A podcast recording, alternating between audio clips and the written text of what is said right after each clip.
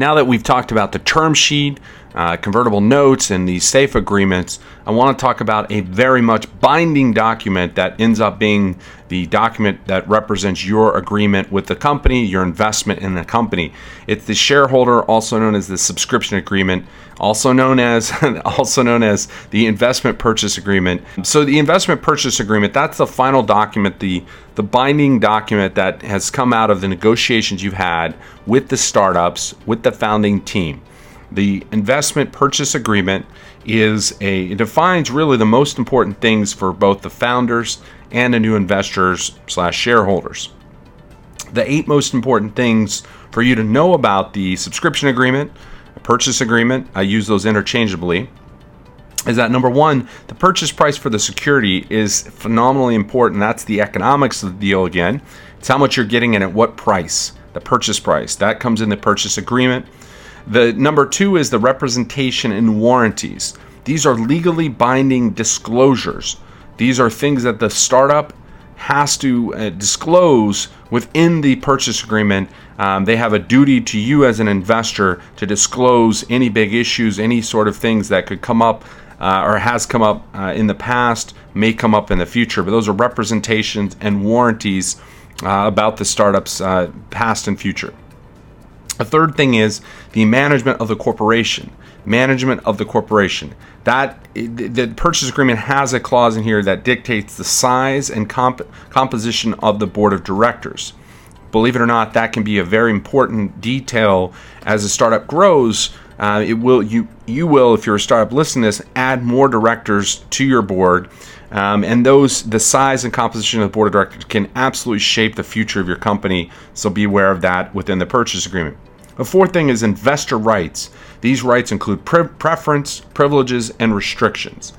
The fifth thing is procedural matters. Procedural matters being the frequency of board meetings and when you have an official quorum to make decisions on the board. In other words, how many board of directors does it take uh, to have official quorum to make decisions uh, of, about the company's future.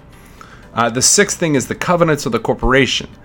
Uh, what that means is simple it's the obligations with respect to information provided to investors and acquisition and maintenance of directors and officers' liability insurance. So, what it boils down to is the information, uh, it's the obligation with respect to information. So, in other words, it's what the investors uh, during an acquisition, during the uh, during the uh, you know any kind of flow or any kind of deal flow that happens to the company, uh, the company has an obligation uh, to investors regarding acquisition and maintenance of the directors. And also, which could be important as well, there's the officer's liability insurance. I would say it's important if, you know, for some startups, um, you will see that as sort of a a, a, basic boilerplate thing as to whether the officers have liability insurance. I definitely recommend that that all insurance. I'm sorry, all officers do have liability insurance, but know the covenants to the extent that they they they say. I, the startup, have an obligation uh, to provide information to investors on a regular basis uh, and, and, and during the acquisition or maintenance of directors, I then have to provide that information to my shareholders. It's within the covenants of the corporation. Um, it's very rarely, by the way, negotiated. It's usually not a big, big deal, uh, but it is important to be uh, to know what it means. The seventh thing is dealing with shares. So dealing with shares, this establishes, uh, you know, any restrictions or obligations related to the transfer of shares. That could mean things like when when when a shareholder passes away, or uh, it could be the future agents of future heirs, uh, heirs or predecessors or descendants rather. Um, but it's what happens in the event uh, there's a transition uh, from from you know or a passing away of a shareholder, you. Eventually, we all pass away, um, but there what happens to your shares thereafter or what happens in the event of of, of you know some sort of um, sale? How does that affect um, your potential or your particular share agreement? Last but not least is the provisions for the resolution of any future disputes between shareholders. I, what happens when the shareholders get angry and you know do they bring it to court? Which court do they bring it?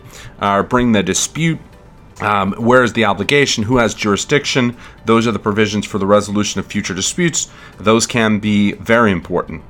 The bottom line is the representations of the statement or representations or statements of facts. By the way, where, whereas uh, warranties are assurances, representations are statements of fact, whereas warranties are assurances. So that all comes within the uh, number two part of this above. The startup has a fiduciary obli- obligation uh, to disclose important things affecting the business uh, that that you know might affect the shareholders' equity down the road. If you are putting together a purchase agreement, or when you are putting together a purchase agreement for investors, and if you're signing the purchase agreement, make sure you read the representations, see what sort of warranties you have within the agreement, um, because those can affect how much your company or how much the company you've invested in is worth, i.e., how much your shares are worth. Last but not least, remember purchase agreements are different than term sheets. Purchase agreements aren't 100% binding, whereas term sheets are just the start of what would hopefully be a fruitful conversation, a negotiation to get to a purchase agreement.